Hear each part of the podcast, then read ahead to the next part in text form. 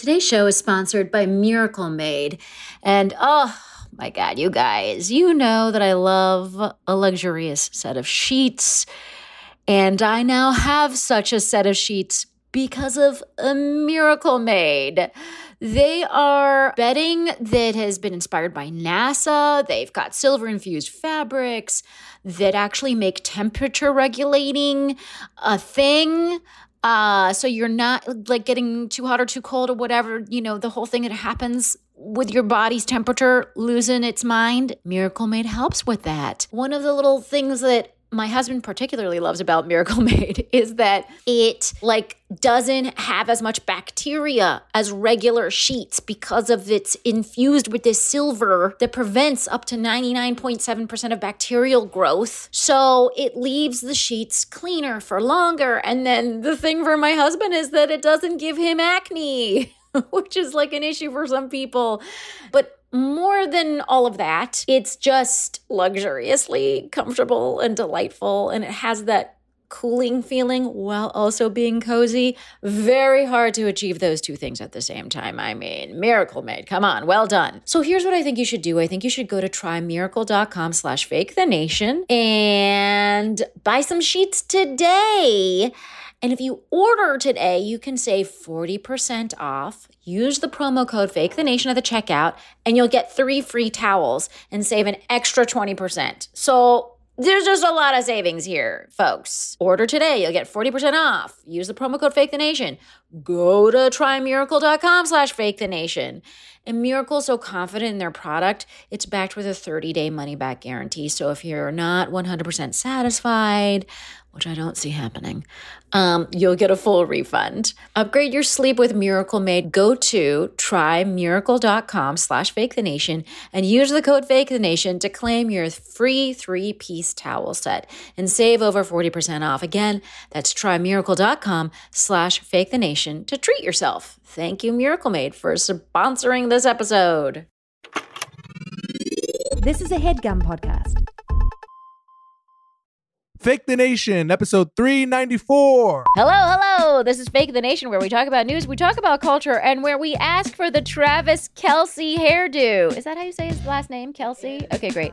I am your host, Negin Farsad, which I do know how to pronounce. And apparently, there are men around this country walking into barbershops and asking for the Travis Kelce. Um, and I, th- did you know that this is a phenomenon that's happening around the country? Okay, well, I just want to say my main issue is that it's just a buzz cut with a fade. Like it's not a, spe- it's not special in any way, um, which means that you should be asking for my husband's haircut. You should walk in and be like, I'd like the Jason Tottenham because he has been doing a buzz cut with a fade for 10 years. Um, so yeah, Taylor, I'm coming after your boy's haircut. Uh, Does it also are- include his facial scaping as well? Maybe that's also part of it. You know, you're looking for the, the facial you know do. What? That's yeah. good, can that's you make me question. six four, please? please And make it- me buff. Does it also come with the abs? Can we like? There, what are the what are the uh the things here? Um. All right, folks, listen. I don't know uh why that bugged me. We're not going to talk about it anymore, but we are going to talk about something that had the opposite effect on me, which is a really delightful grocery store in the Netherlands that's making life better for people. We're also going to ask whether the stigma of a layoff is over. And finally, um, we're going to talk about E. Jean. We're, we're also going to talk about, not finally, because there's two more things E. Jean Carroll in her whole deal. And finally, um, how do you adopt a legacy mindset? And what is that anyway?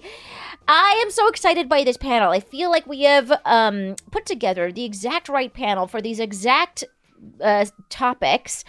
And they're just oh, they're just a, such a delightful panel, folks. I can't even believe they're they're here today. We're joined. You've heard them both on the podcast before, so already relax, get like get into it. These are familiar voices. We're joined by actress and comedian. She's performed all over. Um, she's she's been all over the airwaves. Her voice is well known to many because it's been all over film and television. It is the wonderful Cody Lindquist. Hey, Cody. Hello, nice to see you. Yeah. Um, we are also joined by, uh, well, I mean, look, she's a woman. She's many things. She's a financial expert. She's uh, an author of books. Her most recent is called A Healthy State of Panic, which is so fantastic. And it is perfect for people who are in an unhealthy state of panic, who wanted to get into a healthier state of panic. Perfect. Especially- uh, That should be the subtitle. What was I thinking? That's the subtitle. That's it. she's also host of the podcast So Money, and again, she's, uh, she's been on the show many times, just dropping gems of knowledge. It is the wonderful Farnoosh Torabi. Hey, Hello. Hey, everybody. Hi, Cody. Hi, Negin. Hello, Hello. everyone. Thank you for having me. Uh, it was like one of the most. It was a depressing day for me because I was supposed to go to Farnoosh's book launch party, and I came down with what turned out to be just straight up pneumonia. Um, Does that exist anymore? I know. I was the like, am I some sort of like you know 18th century peasant? What's happening? But I had a little fun bout of pneumonia. I Oh, worked geez. all through it. You guys heard me on this very podcast with pneumonia, which is also fun. Uh, which I also is a little bit of a brag because did you know, listeners? Could you tell? Okay. um anyways but but buy that book um and i you know and hopefully um you felt my spirit in at the book launch I party, did. I couldn't did. It was. Um, I feel your spirit all the time. oh thank you. You know, we're talking about legacy, but you have a living legacy. Your Just legacy constant- is already. yeah yeah it's, just, around. Um folks before we get into the show i just want to remind listeners uh you can write reviews of the show on apple and on spotify. What are you waiting for? It helps people find the show so i would really love it if you would consider doing that on apple or spotify writing a review for fake the nation your number one podcast uh, that's hosted by an iranian american muslim who's five foot four. Uh i i have Are we the sharing our- are we sharing the market stats? cornered on that. Yeah yeah yeah. I'm gonna i'm gonna announce my social security number as well um, between segments. All right let's get into it with topic number one once upon a time, being laid off was embarrassing, right? Like being fired was even more so. But according to a little peruse of social media done by the Wall Street Journal, the stigma has worn off because there's this weird trend now where people are capturing their reactions to being laid off and sharing them online. So I guess my first question is have you sensed a change? I mean, have you ever been laid off? Was there a stigma when it happened? And do you Mhm. sense this change? And Farnoosh, you're in the world of finance um, and, and being an expert on finance. So, like, tell me what, from your perch, what does it look like? So I was laid off in 2009. And it was the last time I really ever worked for a company full time. Mhm. And I was devastated. It was the Great Recession. My mother had just gotten laid off. I feel like everyone and their grandmother and their cat was like laid off. Like it was in. inter- I think behind closed doors, it was like high fives everywhere. Like, oh, I felt like I was in the club, but externally, and I had a um, an agent at the time because I was looking for TV gigs. He's like, do not tell anybody, and I was like, but I think I will because um I think it's going to humanize me. I'm a financial expert who got laid off. I am in the trenches now with everyone I'm giving advice to. And I went on the Today Show actually subsequent to that. One of the producers I was friends with was like, You got laid off? Will you come on national television and talk to us about how you're navigating this? And it was hard to, I mean, for it was an immediate yes for me. But again, those who were in charge of like helping me find work, like my agent was like, I don't know about this. But ultimately, I think looking back, it was the right move because it made me more relatable. I think the one thing I would caution anyone now, as you're celebrating your layoff, I think it's important to not burn a bridge with your employer. Don't speak ill of the company that laid you off as much as you want to. Like, don't go on LinkedIn and berate your your company for laying you off. And and maybe it was on every layoff is unfair. I mean, that's the whole nature of it. Yeah. But try to keep try to keep it try to keep it peaceful. But I don't think anyone's gonna look back and go, how you know. I'm not going to hire you because you found joy, you know, in perhaps not working for a little bit or getting unshackled from your desk at that terrible job. So I, I think you just have to balance it. I feel like we just learned that you started this trend. Yeah, yeah, yeah. Like, 2009. you're like, sorry, I did it in 2009. These Thank people. you. That was the whole point of that story. Thank you. I'm glad that you picked up on that nuance. Thank you.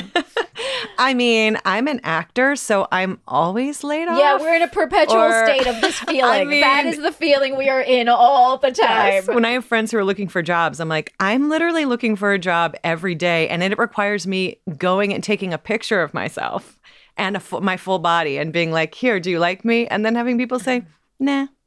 you know, so people ask me a lot about bombing, right, in stand up. Uh-huh. Civilians are like very curious Yeah. about this phenomenon of bombing. And every fucking comedian bombs. There isn't a Seinfeld is bombed, Chris Rock is bombed. It Mm-hmm. Doesn't matter. Everybody bombs. They bombed today, not even like when they Yeah. were not famous. The- the- you know, it doesn't end. The bombing Never, Never ends. ends. Never ends. and I I bombed recently, and it was like very. Part- it was a particular because I bombed in front of people I respect, which is the worst. It's Oh, fine if it's a faceless audience; you forget it much easier. But bombing in front of people you respect is particularly hard. fucking brutal. And and I w- and I was thinking about this topic, and I was like, oh, they are feeling that feeling.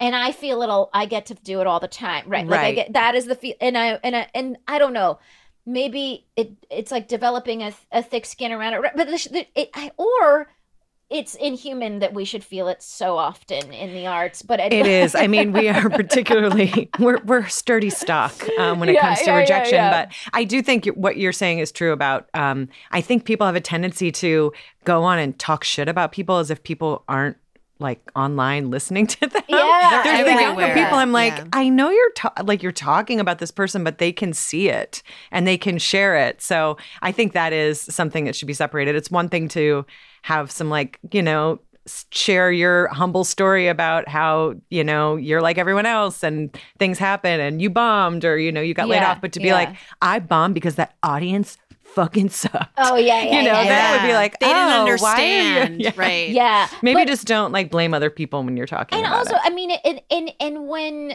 you know when you're getting laid off from a job i think that's really important to think about you mentioned this farnoosh that like you do have to think about your future employment Mhm. so keep it Mhm. sort of like Yeah. as far as sharing it's interesting because i think a lot of these layoffs are also happening in depersonalized ways they're happening over zoom and they're happening in you know maybe groups or something like that so like Right. there's there's also an element there of like if they're not gonna give me a personal like moment Right. then what what do i owe them in not posting this well, and to people don't have the same job that the it like you know when it, you heard about your grandpa getting laid off from the factory. Yeah, you know it's yeah, like yeah. well th- there's one factory in town. We don't know if he'll be able to find another job. And he'd had that job for you know 40 years. And people don't have that same relationship. There's not one boss that they like go in and see every day that pulls them into the office and fires them. So you know it's But just a different climate It's a different climate, but also I the one thing that ups- that maybe rubbed me the wrong way is the idea that like that like being laid off is content. You know what I mean? Mm. And that is like, is it con- like? I don't know. Have your feelings, whatever. Post whatever you want. I get it. everything is content But like it, life is content I mean, I don't know. I get it's it's I like. Is it is everything content? we share everything okay? people share everything i mean if we had know. if we had the internet when we were kids the breakup oh the breakup stories i would have shared the most embarrassing horrific things that i would have shared and i'm so grateful. Is that what they're sharing? Are I they being honest? they're share it's like journaling, Or journaling are they just oh, doing serum videos about Laneige products? You know what I mean? We talked about this last week, but like, you know what I mean? i like do that's love i do love a I serum. I don't know. Uh, Get ready, all get laid off with me is a new get ready with me. Get laid off with me. All right, folks. Um, let's move on to another thing in culture that I think is just so much more delightful than getting laid off, which is this Swedish, um, sorry, not Swedish, um, Danish grocery store chain. Wait a second. Yeah.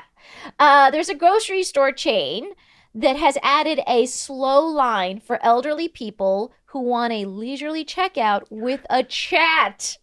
Also, Oh special thanks to one of our longtime listeners, Ellen, who sent me this because she thought I would like it. And oh my God, of course, I love it. She saw right into my soul. so sweet Um, but according to uh, Statistics Netherlands, 1.3 million people in the Netherlands are over 75 years old, and 33% have reported feelings of at least being moderately lonely. So this supermarket chain uh, is doing what they can um, to help combat that. What do you guys think of this phenomenon? I think this is so sweet and also so not American.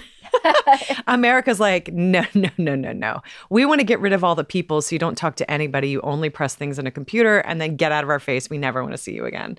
Um, it's so sweet. It's such a, it, it's just a lovely idea to like, to think about people in, in their daily lives and all. Anyway, it's really sweet. And I think we should all move to Denmark. I don't know. Have y'all ever been to self checkout? It is like painfully slow, even though it's supposed to be a swifter way to check out. But there's a, at least maybe it's just me. I always hit the wrong buttons. I forget to like weigh things properly. And so I have now started to go through the checkout lines with humans that are Yeah. checking you Oh, out. absolutely. Yeah, they're definitely Yes. faster for sure. And the line's always shorter because people think the self checkout's It going to be is. shorter, but it's, like not. it's the same thing at the airports. If you notice this, where like the first class check, you know, um, security line or all the premium and the you know Clear, bumped up people, it's TSA longer free. than economy. Yeah. Yeah, sometimes it's- that'll happen. It's definitely longer than TSA pre in a lot of cases. But I'm not taking my shoes off ever again, you know? So Yeah, I'm going to wait in that shoe- long line. Part, the shoes part is real. Sorry, No, we but- digress. But yeah, No, but but I the the interesting thing is on top of that, this um Dutch. By the way, I think I've said Swedish, Danish, and Dutch. It's all it's the a same. chain, so I it might be in might all those actually places. be in all those Yeah. places. I don't know. Is know it why. IKEA? It's IKEA. I think it's called Jumbo, is what it's called. And they introduced a chat corner um, on top of the slow line where local residents can gather for a cup of coffee and a little conversation, which I I think is cute. And, and it's interesting because there's something, you know, you're saying it's like very un American. You know, we are a, a people of efficiency. We don't like things to take forever. And and when we go to other countries where things do take longer, like Yeah. especially like if you're going to, let's say, in Iran or a Turkey, um, you're you know how all all people are going tra- tourist traveling to Iran, like that's so I common. mean- But you know that's Um, a thing, right? break. That's a thing. Negin, have you seen that white guy who's going to Tehran and be like, "Here's what I ate in a day in Tehran"? I'm like, I'm kind of offended by this Yeah. because I can't go. Because I can't go. I know. Guys, might be on a list. Don't worry about it. Anyways, can't go. Um, uh, but yes, the but the the speeds and from the I don't know last time you were in Iran, it's just like the idea of that kind of efficiency is just completely different. It's not Yeah. about that. It's not about speed. It's not about getting it over with. It's not about. It's just a different mindset when you go enter into these commercial situations. Um, but there is also something about like you go into smaller towns in the Mhm. US, you go into like, you know, people I, I, you know my friends from the south are always saying oh in alabama you have a good chat when you da da da da la-" like there is that kind of thing Because I feel like um, I feel like it's a city versus suburban thing. Like Maybe, it's yeah. uh, America's so suburban in so many ways that you get in your car and you drive to you don't see anybody on your walk. And one thing I love about being a New Yorker and living in New York is that it's the opposite. Like Yeah. you know, if you're older here. You're never lonely because you're always around people. You can Yeah. always have a conversation with somebody at the checkout counter, which I think is what this is about. yeah And I think, um, you know, that the American way is like get in your car. You yeah, know, in the South, I my, find that. my husband. There's these elderly women that um, hang out at the corner of our block um, because there's like a senior citizen center there, and he, whenever they're hanging out in the summertime, you know, with their little dresses on, my husband will walk by and be like, "Hey, ladies, looking good," whatever, Oh and they love it. It's like, I mean, it. I know that might sound creepy, but like, No, that's fine. not creepy. It's, It's really, it's really adorable, and they love it hits it's- different when you're 75. Yeah, yeah, yeah, yeah, yeah, exactly. They're walking Um, by that construction site trying to get those cat calls. yeah, my husband's like, I'm doling them out. You know what I mean? I know, I know uh, where where Aw. These cat calls Bless him. That's called leaving a legacy, by the way. He's Yes. All right, folks, uh, we're going to take a quick break so we can learn about our sponsors, and then we'll come back. Today's show is sponsored by Rocket Money. Rocket Money is a personal finance app that finds and cancels your unwanted subscriptions. It monitors your spending. It helps lower your bills so that you can grow your savings. I have used Rocket Money. And you guys, honestly, I had no idea how many things I was subscribing to that I didn't want to be subscribing to. I think we all go into, we enter into subscriptions with a Pollyanna view that we're going to use as a subscription, even though it's a super obscure, you know, educational app from Albania that teaches Russian math or whatever. And then you're like, I'm never going to use this. Why did I get it? I should remember to cancel it. And then you don't. And I know you guys are like me, and I know you've done this to yourselves. And guess what? 75% of people have subscriptions that they've forgotten about. So we're all in this bucket. And I think paying for that stuff is so angering, and Rocket Money is there to help because basically Rocket Money shows you, hey, look at this is what all the things you are subscribed to. But then here's the bigger thing to unsubscribe, you don't have to go through the whole rigmarole. Rocket Money unsubscribes for you with a click of a button. It's so easy. The other thing Rocket Money did for me, which I was incredibly grateful for, was reduce the cost of one of my bills. It was my cable bill. Yes, I still have cable. Rocket Money has over 5 million users that have saved a total of $500 million in canceled subscriptions, saving members up to $740 a year when using all of the app's features. I mean, that tracks for me and for the number of things I was paying for that I'm frankly ashamed of. So thank you, Rocket Money, for like fixing the shame glaze on my life. Uh, so stop wasting money on things you don't use. Cancel your unwanted subscriptions by going to rocketmoney.com slash fake the nation. Again, that's rocketmoney.com slash fake the nation. Rocketmoney.com slash fake the nation, you guys. Okay, picture this. It's Friday afternoon when a thought hits you. I can spend another weekend doing the same old whatever, or I can hop into my all new Hyundai Santa Fe and hit the road. With available HTRAC, all wheel drive, and three row seating, my whole family can head deep into the wild. Conquer the weekend in the all new Hyundai Santa Fe. Visit HyundaiUSA.com or call 562 for more details. Hyundai, there's joy in every journey.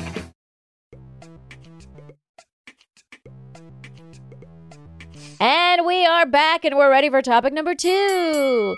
So, you guys, E. Jean Carroll was awarded $83.3 million for her defamation suit um, last week, believe after we taped. And there are larger feelings about this, which we'll get into. But first, how do you think this affects Trump and his supporters? Um, and I should note, she they're going to be appealing. She's not going to get the money. Uh, we, you know, that's all that stuff is not necessarily happening soon. Yeah. Um, but what do you? What kind of impact do you think this has on his candidacy?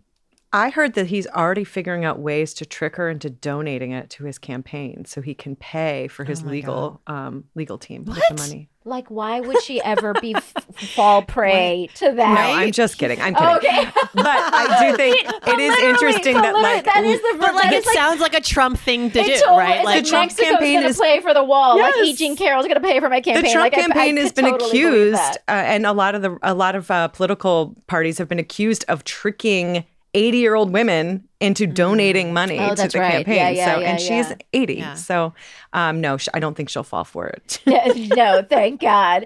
But I mean, I, what do you think of of this of this sort of loss for Trump? I mean, he doesn't. Money is his favorite thing, right? So, like, I love the idea that he's now negative eighty-three million dollars theoretically. I think Right. that's because now that takes him down to like negative five hundred million, right? That's his net worth.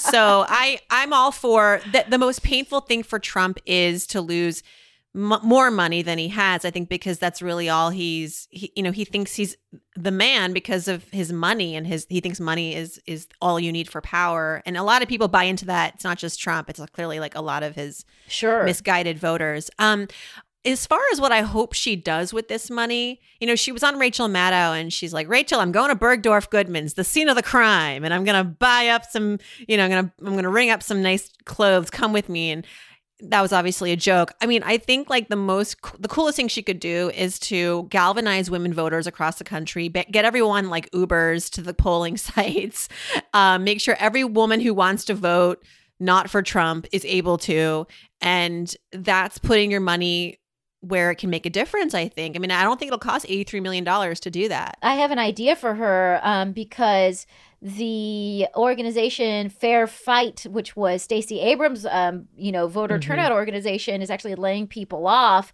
and I think uh, there's an opportunity here. Get tur- get that Yeah. money over to Stacey Abrams. Let's see what Yeah. we can do. Mhm. Uh, which is, I'm sure, something Eugene Carroll would be into. Now, the other thing I wanted to talk about. Um, and and just ask you quickly, Farnoosh, about Trump and finance, which is that like, do we have a sense of if this guy is actually rich at all anymore? I mean, I don't understand how he's how he's paying for all these legal bills. How Yeah, what is money? What is lost- money? What, What Yeah. is this? He- it, it surely like he's lost so many management deals, right? In New York City alone, a lot of those buildings took Trump off of the building. A lot of companies that had deals with him got rid of those deals that were like management deals. Like I don't understand. I mean, I get you know he still has some golf courses, the hotel, whatever, all this stuff. But like it, it's there. They they don't. You know, he got rid of the the the hotel in in Washington D.C. Right? What is his money picture? I mean, does anyone really know? you know it's the, it's the million billion dollar question i think that mm. a lot of reporters at forbes and fortune and bloomberg are trying to answer this exact question i mean from from my end where I, I don't you know i haven't looked under the hood but just from knowing he has a lot of property and and that has value and there's equity there potentially. But at the end of the day if you're somebody who like i don't see him going on amazon and like i like going on a shopping spree. Like i don't think he has liquid cash to that extent where he's just like i'm just gonna go and like spend all my money on something esoteric. I think he's got shelter. He's Right. got he's got people around him who would work for him, frankly, for free at this point because they're just or, or they have to because he refuses to pay them. right.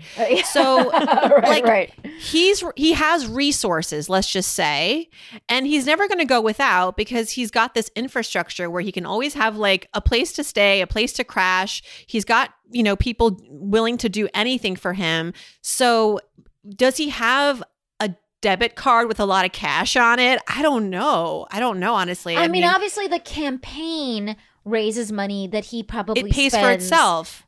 Like, yeah. So there's like a little bit of a like he his Didn't they pay a bunch of his legal b- bills? It was yeah. like that $15 and that was also like a separate fundraising thing that they did was his legal bills. uh, Being you know? rich so like is does it so as fucked up. president he probably has a pension he has secret service like he's Yeah. got all these things Yeah. um there no i don't I, i'm sure the constitution has what has made it so like no president's gonna like get go broke you know Right, or- This right, is so messed up. Being rich is so messed up. I think people who don't have this level of money, which is most of us, don't have any concept of when you get to be a certain level of wealth, you don't even have to have wealth anymore to be wealthy. It's Right. bonkers. It is bonkers. Isn't it's it? crazy. Is it? Yeah, because like I think I don't know if it was Elon Musk or was somebody who was just like buying houses on mortgages because Pete he wasn't wasn't really using his own money. He No, was you just like, borrow you're money just from the borrow bank. I money. mean- Everything is this kind of like theoretical thing that you Yeah. do, and then it's all backed and supported and whatever, and you're you're just sort of like paying mortgages or something, which is crazy to me. This is why I keep all of my money under a mattress. i mean let's also remember like he's a criminal so alleged, alleged. Alleged. No, yeah, well, alleged. civilly, civilly. I mean, uh, definite it depends criminal. on how Yeah. you look at that. So I wouldn't be surprised if he's got shells, shell companies, Yeah, and people work right. other fellow, you know, crim- alleged criminals or real criminals working on his behalf to make sure that um, we will never know. We will never know. And I'm sure are. when times were better for him financially, he did set up Well, his- offshore bank accounts. And his daddy left him a lot of money, and he uh, famously He squandered most of it. Squandering it, yeah. Yeah. Well, okay, so so that I Here- was just curious wait, about. I the- know. Ivan- Ivana's paying Ivanka. Ivanka's paying Ivanka and Jared are, are like bankrolling him probably, right? Because they but still like, make what? money. how do they? How do they make? I don't know. All right, I just again Deals with? Saudi Something. Arabia. I don't know. all these? I know if they're just Saudi getting money, Arabia. right? They're just Oh, getting Russia. Saudi money. Russia. Russia and Saudi Alleged- Arabia. Remember there was, like, allegedly. some property. I, don't want remember anyone to come watching at like a the video answer was about it. right under our nose, ladies. All right, folks. But my here's my other question about um, this E. Jean Carroll situation, which is that she is an 80 year old woman, as you mentioned, Mhm. Cody, and I was wondering, like, part of the reason this case was so shocking is because of her age. What do you Yeah. f- like? what did that mean to you? I actually was reading an article in the New York Times called The Audacity of E. Jean Carroll by Jessica Bennett. And it was a wonderful piece. And it was partly just talking about how wild it is that this woman was our hero. I think it's really, really wild because for most of us, like, um, we're getting more um, open as the generations go on, but most of us that know somebody that's 80 and above or 75, 65 and above, they don't talk about stuff, right? So, you know, you try to talk to your grandparents about anything and they're like, oh, there's certain things I will never tell anyone, you know, Yeah, yeah. whatever. So, and then we, and we, I, I will say this as a elder millennial, we're starting to say things more often than happen to us or speak up and try to change things. And then younger people, as we talked about before, are kind of saying everything. So it's interesting that at, at her age that she had the courage to come and stand up and also say it so many years later. And that of all the things that are that are potentially going to bring him down, or maybe not, who knows? But this is the one that he's been held accountable for in a court of law by a jury. Um, and, you know, that he is going to have to pay something eventually. Um, and you know, like she doesn't have at 80 years old. It's like she- she's got stuff to do. Like it, she's she's doing this for us, and she's doing this for society. And I really do appreciate that she's taken all this time and taken all this fire and heat. Can you imagine Yeah. being 80 and having all these trolls? Uh, can you Like- imagine being 80 and having to sleep with a gun I by mean, your pillow? unbelievable. That's how, well, Yeah. how she has to sleep because she's just always Yes. a target. And she's 80 and she's like, you know, I just want to be on a beach, you know, just want to be mean, relaxing. The other interesting i don't know if people know this about her but she you know she was known as a hard-hitting journalist she wrote um you know p- for magazines like the rolling stone and esquire and she was known for these kind of stunts right so she would trek through the mountains of papua new guinea for a Mm-hmm. playboy article um she wrote famously wrote about hunter s thompson and they had like a maybe a thing together but also he sliced off her clothes with a knife according to one article Was it consensual? um, yeah, yeah. I think they had a thing. I think it was like a thing, and like right. whatever. But but she was a risk taker, and that was a Mm-hmm. hallmark of her writing and her journalism. So in some ways. You know, she, even though she's 80, and even though by the time we I knew of her, she was Yeah. an advice columnist. Um, that kind of risk taking uh, continued you know for this person who is 80 i also just love the idea you know as someone my, my mom is um in her 70s that like that this generation can can also see someone be insisting on their relevance Mhm. and that there's the and- and that there there's a generation of women that are saying i'm 80 but i'm also worth 83.3 million dollars fuck all of y'all you know Yeah. yeah. and I think that's important to just like see because there is a world out there to say, well, I mean, it's not like she was going to make, eight, you know, millions of dollars in her 80s. Right. Um, that doesn't matter. You know what I mean? Yeah. Just think about this generation too of women that fought really hard for us to get reproductive freedom and equal rights. And then now it's like slowly being taken away. You know, you, yeah. you're like, I did Yeah. it. I did it. We did it all. And now it's like, oh, I guess it's gone. In my lifetime, we gained it and lost it. Yeah. It must be weird to be an 80 year old woman. Yeah. It Yeah. must be really weird. Yeah. Um, all right. I just want to get a quick thoughts from you guys about another thing that's happening um, today in the news, which is that um, they are impeaching uh, Homeland Secretary, Homeland Security Secretary. What is that? What he's called? Homeland. Anyway, Anthony Mayorkas, Homeland Security. That's what it's called, right? Yes, The, the show Homeland. Homeland. He's, on the show is- Homeland. Claire Danes is Mhm. being impeached by Congress. um, but no, but but Mayorkas is right now, um, as we speak. Um, there's a, there's like impeachment steps that are being ta- you know taken on by Congress. And um, obviously, like it's probably not going to go anywhere in the Senate, and it's like it's it's I think largely symbolic. Um, but it's this is happening over the border crisis. Uh, what do you guys think of this um, happening? I mean, are you even in, in politics if you haven't been impeached yet? I mean, it's something to aspire to at this point. And I'm just, you know, you're like you said, it's just symbolics. It's just, it's just, you know, the thing we do now every two to three months, and it has really become a meaningless thing. All all the way up from like being the president to you know someone like in at Mayorkas status. Um, I don't know too much about his actual. Uh, you know, the, what, what, tell us why is he being why is he being impeached? Because he allowed Because of- migrants yeah, in. They think that's his because fault. of his handling no. of the yeah, and Alejandro, by the way, Because he's doing his job. I mean, that's Uh, part of his job, right? Like to I mean, that. because of the the flow. So so the number of migrants has like doubled since the Trump administration. It always And it was had already- doubled and it had under the Trump- Trump doubled under the administration. Trump administration. So the numbers are in are incredible. Obviously, we live in New York, we see it. Mhm. Um, but it'd be- because they're all bust here. Which I live in. Midtown, so it is. I I mean, I, I, honestly, like my my children's school um, has a, a large population of um, migrants, and you know, so and and our neighborhood is filled with shelters that have been or hotels that have been turned into shelters. So, if like you know, Greg Abbott is. Uh, personally deciding to change the makeup of our neighborhood. Um and yeah so i, I think it's um it's interesting to me that it's much easier to impeach somebody than it is to pass comprehensive immigration reform. I love that people keep blaming each other like this is a huge problem.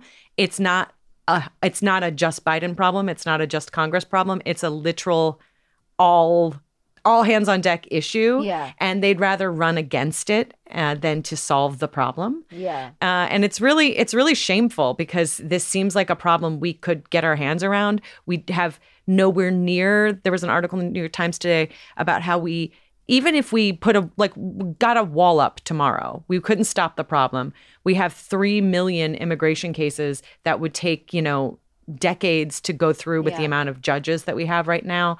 Everybody comes in and tries to seek asylum. They don't even know what asylum means. They're probably not um, going to have an asylum claim um, actually honored, but they do it because if they say that they're here for asylum, they get to be here for multiple years until they get a case seen in front of a judge.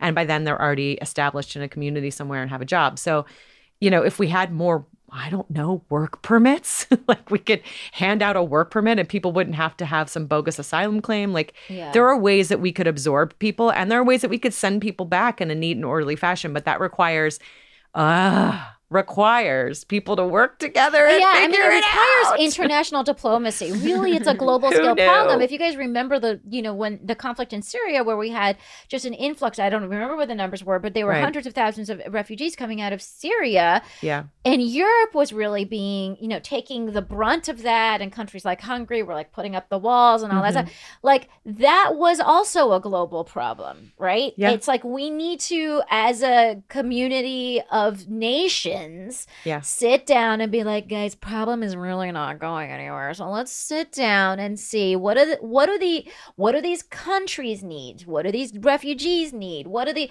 like? There's a lot that can be done. It does require A lot of people of diplomacy. just want to come here and work and go back to their country. So a lot of people, it's like we used to b- before we quote unquote shut the border down. People would come over and they would work for a couple months and they would send money back to their ha- homes and then they go back for a couple months. And then we started to in the '90s like buckle down on that. And then people were like, "Well, I got to get in. I got to get in. G- bring my whole family." So Yeah. you know, th- there's so many things we can do to fix this problem, but we have no political will to do it. We literally cannot do anything except impeach each other. Well, it's an election Right. year Just- too. Ugh. With, with the election year, getting a headline that says someone from Biden's camp is getting impeached, as a as you know, it, it just it's like a sh- it's a quicker win, you know, for for the goal that you want to achieve this year, which is and just it to- makes their their uh, politicians getting impeached meaningless, right? It's like Right, everybody right, impeaches right. everyone. Ugh. right. So I'm not going to pay attention. Although I, it's so interesting because I always think of like I don't know, um, my and my mm, you know my parents' neighbors or something. Like, are they aware that the Homeland Security Secretary is being impeached? They even know what that guy's name is. Like, it, it's I guess I guess that a headline like that matters but sometimes i feel like it's just those guys in you know the gop preaching to the their own Yeah. you know the the base and just like i don't know that it's reaching the mainstream voter I think it's more just muddying the waters. They they don't Yeah. pass anything anymore. Yeah. Congress i- is Doesn't do passed the least amount of bills. it's a nice in the building history. though i will say Yeah, it's a beautiful. lovely building nothing's really going on inside of Nothing's going inside. Yes. Nothing. It's basically a TV studio for them to all go and launch their campaign to be on Fox News or Yeah, whatever, or. MSNBC or whatever. but you know they, they have to go and tell their voters like i did something so what did i do i impeached, I a impeached guy for guy. doing his job i mean i don't, i'm not I am not saying that Biden is like Doing a great. number one, Yeah, like yeah, yay, yeah, I yeah, support Biden, you know, letting people come in. But it feels like we did this during the Ellis I, uh, Ellis Island era. You know, we we allowed multiple We immigrants to come in, and also it made our country what it is. We have, re, you know, we're, we're having less children. We have a smaller population. Yeah. Like we could absorb this problem. We could have a neat and orderly process. We actually also have the an extremely low unemployment rate. So the Yes. the interesting thing is like we kind of need. Yeah. You just got to get everyone trained on AI, man. That's yeah, it. Yeah, yeah, yeah, you know? yeah. That's, all. the That's all we need. all right, folks. Let me know what do you think um, about the impeachment process for Homeland Security Secretary. I have such a problem saying those words. Homeland Security Secretary Alejandro Mayorkas getting impeached. All right, let us move on to topic number three. Uh, we read a piece in the Washington Post called How Will You Be Remembered? Here's How to Adopt a Legacy Mindset by Catherine Cam. And I was instantly intrigued because, you know, uh, my question is like, do regular people think about legacy? Like, I always attributed that line of thinking to presidents or like oil barons. You know what I mean? Like, my, I, I just never. So, so my my first question to both of you, um, Farnoosh, we'll start with you. Is do you think about legacy? Oh, yeah. Especially in my line of work, working with people and helping them with their money. Your financial legacy is something that we talk about more and more these days. And that does also sound very hoity toity, like only the rich people are worried about that or concerned about that. But I think, you know, something as simple as having life insurance in mm. the event of your untimely, unexpected death to be able to then support your dependents, that is a an incredibly important financial legacy. I've too often seen it where, you know, people pass pass away and they've got a family who is completely sidelined. You know, they, the the partner who survived didn't know how to pay the mortgage. They they weren't a working spouse, so they didn't working outside of the home. So they, you know, it's like a lot of scrambling. And then as a result, in the aftermath, a lot of resentment and a lot of disappointment. And it's not what the person wanted, obviously, but maybe it's just that they weren't thinking about, well, what is going to be my impact? What do I want my impact? What do I want my um, sort of memory be to be when I'm gone. And I think that it's it's worth all of us to sort of consider that. And again it doesn't mean like you've saved millions of dollars and you're passing that on or that you you know are e- Jean Carroll and you are this sort of you know monarch. And you know I think but it, it can be some some simple stuff like just having a handwritten will that you get notarized you know or just having um being being generous with your time being generous with your mentorship you don't need money to leave an important legacy But uh, you w- would say that in your experience, it's when people reach a certain financial level that they do start to think about it more seriously, right? I mean, yes, but again, it's not because these people are making millions. It just may mean that um honestly it's when i think more when they start to f- feel their influence on others whether that's they have children now or they're Mm, taking yeah, care yeah. of elderly parents or they're Yeah. married or they own a business and they have employees and they're like if i'm not here What tomorrow happens? what where do i where does that leave everybody that's important to me Um, have you thought about legacy, Cody? I have been thinking about it a little more. Um, I think it's interesting how there's all these politicians, you know, that are running for office, and um, Biden does this a lot, where he's like, "My dad always used to say," and I'm like, that's a good Oh. impression "Thank you so much. I am available for work." Um, I always am like, "What would my kids say?" Like, my mom used to say. Yeah. Hurry up, put your shoes on. You know, like I don't know. Right, Like, what do I right. say? I just yell at them and tell them, like, what do you want for lunch? Like, I don't know. I'm trying to, like, do I have a personality that they know? They're also, and you have you have a Yeah. young child too, so they're at the age where they don't pay attention to me at all. Yeah. And I'm sure that things about me are like getting into their brain, but Right. like they don't know. That you know, I they I, I said something the other day about um oh I, I was talking about an actor or something some and they were like oh yeah and i was like i'm an actor and my son was like huh I was like what you don't even know what i do i have no i do you know my name do i exist to you do i just make your bed so God. yeah, I don't. Am I are my children extremely selfish and or are they normal? I don't know.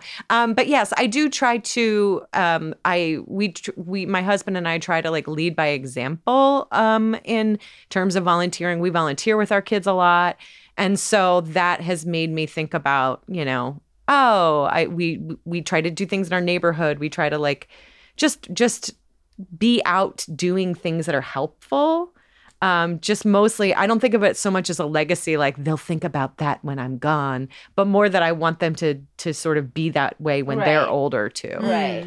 um, but it's weird because you have to do this stuff without preaching it like if you just sit and tell them lessons they're not gonna like get it as much as if they see you doing it so Yeah. Yeah, Modeling. yeah. I really like that. I, you know, it's interesting. I, I do think like for me, like I've always I've thought about legacy a lot because of my parents. Like Mhm. their immigrant story, and I and people have long asked me. I don't know if I've talked about it on the show before that.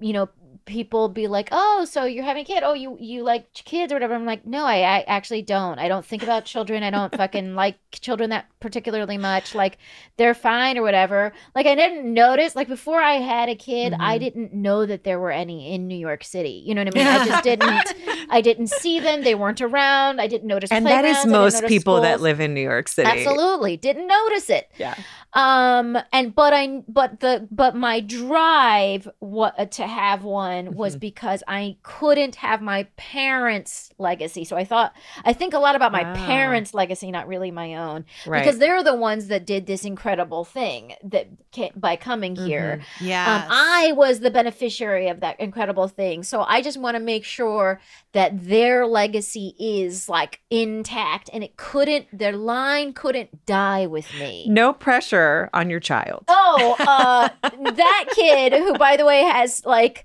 She has a very long name and it's obscenely Iranian. And she does. She has to carry all of Iran and America on her shoulders. No big deal. I mean, if she's Uh, like my kid, she won't even notice. I, you know, but it is true that like, uh, so I've thought about it a lot. Like my one of my little dreams. I mean, I, you know, the listeners have heard me mention that I am very involved in um, Tompkins Square Park. I'm one of the members of the Friends of Tompkins Square Park, and I'm like, oh, how can I get? I, you know, when are we gonna do plaques? I'm gonna. I want to buy one of those a bench that like you they put the name of a person on the Yeah. bench. Like it will be my parents. Like my parents' name is going into this park at some point, and I don't know when, and I don't know how exactly. and you're just erasing yourself from the legacy. I know it's really, it, but but I am. I mean, you know, it's sort of like, but that that maybe that is my legacy. My legacy is to like make sure these people are Yeah. like never forgotten. Wow. I hear that a lot, Negin, from, and I'm also the daughter of Iranian immigrants. And I think it's typical. You hear this a lot, like what drives us to do things and live, you know, a values driven life. And uh, really, it's because we want to continue to like carry the torch that our parents lit when they got here. And it's like, I've always, to me too, like growing up, if I ever like was having a bad day or didn't want to like study or do the thing, it was like, what's my excuse? My parents came here, they had a harder life, they've done harder things. Like I have resources, they didn't. So me having a bad day is like, you know, tiny violin. And so Yeah. that was always in the backdrop and there, that that can be a little traumatic and I'm not saying like this I don't wish this upon people. It's not necessarily healthy. It's not necessary, but it's it's the reality I think for a lot of first gen Americans is like feeling as though "Oh, oh, I have to become someone and like make an impact because I'm continuing this narrative that that started with my parents and they did it with much less and, and, and in much more difficult times. this this you know definitely goes back to the immigration debate too that you know we think about how important immigration is and how wonderful it can be if we allow it to be done in an orderly way or you know whatever Yeah. that you know i we see firsthand i see so many families in my neighborhood you know and I, there's this image on a lot of conservative media that it's just people coming through with drugs which first of all right, how are you is- getting through a jungle with a nine month old on your back and like a pound of heroin. Like Yeah, what? yeah. How do you think that's Um, happening? I don't Yeah. understand why you think that is possible. But also, it's like I see these people coming in and they are driven, they're determined, they're Yes. at our, they're Mm-hmm. at school with us. You know, whenever there's a meeting, they're all at school wanting, you know, not even speaking English, but wanting to figure out how they can help, Yeah. how they can be there, how they can get their kids to have a better, have an education, and and um.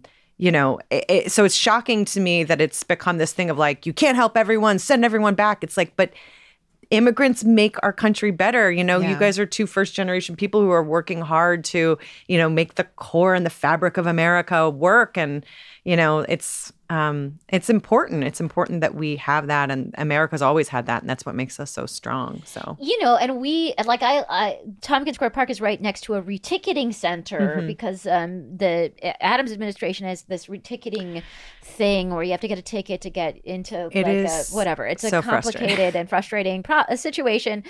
Um, so we have there, there's a building where they get this reticketing, and there's like little be there'll be like a thousand people like waiting Uh-huh. in line. yeah. Um, and I walk by it every day, and I gotta be honest, like I- again, my heart swells because I just see my parents. I see Yeah. hundreds of my. I'm gonna. I'm like gonna cry. I see hundreds of my parents. It's Yeah. very emotional, and I'm like, they're. It's so fucking hard. Why It's would so we hard. make this harder? Why would we make it harder? And everybody here, they want to work. They want Yeah, their they kids to learn wanna the language. yeah. They want to be here and be part of our country. And you know, we're we're doing this in New York City. And it's like if people in Duluth, Minnesota, or Yeah. Des Moines, Iowa, like if we could all just you know absorb Yeah. people. We have jobs, we have the means, and we have these people who want to be here. If you came here with two children through a freaking jungle, Yeah. Yeah. you want to be here. You're a brave person. You're a determined person. Like we can figure out a way for everybody to. And your name should be on a park bench. yes. And then in the meantime, I am, you know, making voices in my closet. And that's the legacy I'm leaving for my children. what did mom do? She did a is something lactate about commercial. that, right? There is something about like you know, I I recently did, by the way, listeners. I hope you check it out. It's called the Circle Round podcast, and it's for children. You know, it's like Mm-hmm. these little um like fairy tales and stuff like that that they've repurposed and rewritten um, for a modern ear. And um and I just did one recently, and I like. I was so excited to get the call Yeah. because I knew my kid. I would play it for my kid, Yeah. and she'd hear my voice, and and that is something. I mean, that It does is. feel. I've never really, again, didn't know that Disney movies existed before I had a child. You know what I mean? Like I cannot tell you how un how uninterested in children I was before I had one. Um, that now that I like can think of these ways of like connecting with my kid through like art and whatever, like it is that is a legacy, It is. albeit whatever. Well, this is why I have to make up for it in the volunteering and the like working in my right, right, community. right, so I'm like, right. uh, you can have a dumb job, but also do things to help out and give back. yeah, yeah, yeah, yeah, exactly. Um, well, folks, I'm so curious. Do you um, think about legacy and you know, and like Farnoosh said, it doesn't have to be like money focused. It can be a living will. It can be a letter to your children. This article talked about a man who left this like very detailed life lessons letter to his children, and he's not the kind of guy that's like, you know, a talky guy that would do that. So it was very shocking to his kids that he did that. Um, so there's different ways of doing it. I'm so curious to hear if anyone is um, legacy minded. Folks, that is the end of the show. I want to thank you guys both so much for being here. What a wonderful panel. What a wonderful conversation. And what I would really love is for the people of Faith Nation to be able to follow you and all the wonderful things that you do. Farnoosh, where do they do that? Well, um, thank you so much. It's been a fun hour. And um, if you'd like to get more financial advice, you want to learn more about money, I have a podcast three days a week over at the So Money Podcast, wherever you like to listen to podcasts. And I'd love if you are a terrified woman, man, person um, walking in the earth and want to learn how to have a better relationship with your fear and kind of laugh along the way, hopefully. Um, my book, A Healthy State of Panic, has recently come out, and I'm really grateful, Negin, for your support. It's uh, it's about being, you know, partly an Iranian woman raised in America and all the fears that ensue. Um, and also, uh, it has been like it's not just me that loves this book, but like actual places with t- 10 best lists and all that stuff. Like this book has been Mm, yeah. lauded. So, uh thank you, thank more you. more more reason to pick it up. I'm so excited to read it. Um, Thank you. Co- Cody, where do they find you? Um, you can find me on Insta uh, at, at Cody Lindquist, and um, yeah, I should have some show dates and things popping up, and yeah. Folks, Cody's a busy woman. She's always working.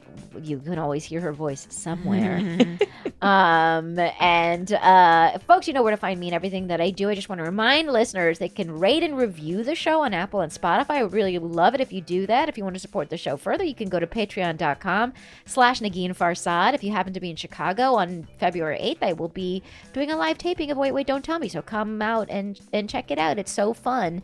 Um, also, I'm going to be announcing dates at some point as I as I am known to do. Um, and until then, I want to thank everyone who makes the show a possibility. That's our wonderful producer Andrew McGuire, who this week is being um, supported by another wonderful producer, Emma Foley. Thank you so much, Emma. Thanks to everyone at HeadGum who makes the show possible. Thanks to Gaby Alter for our theme music. And if you have any questions, concerns, thoughts, you can email us at fake the nation fakethenationpodcast at gmail.com. Again, that's fakethenationpodcast at gmail.com. And uh, otherwise, we'll be back in your earballs next week.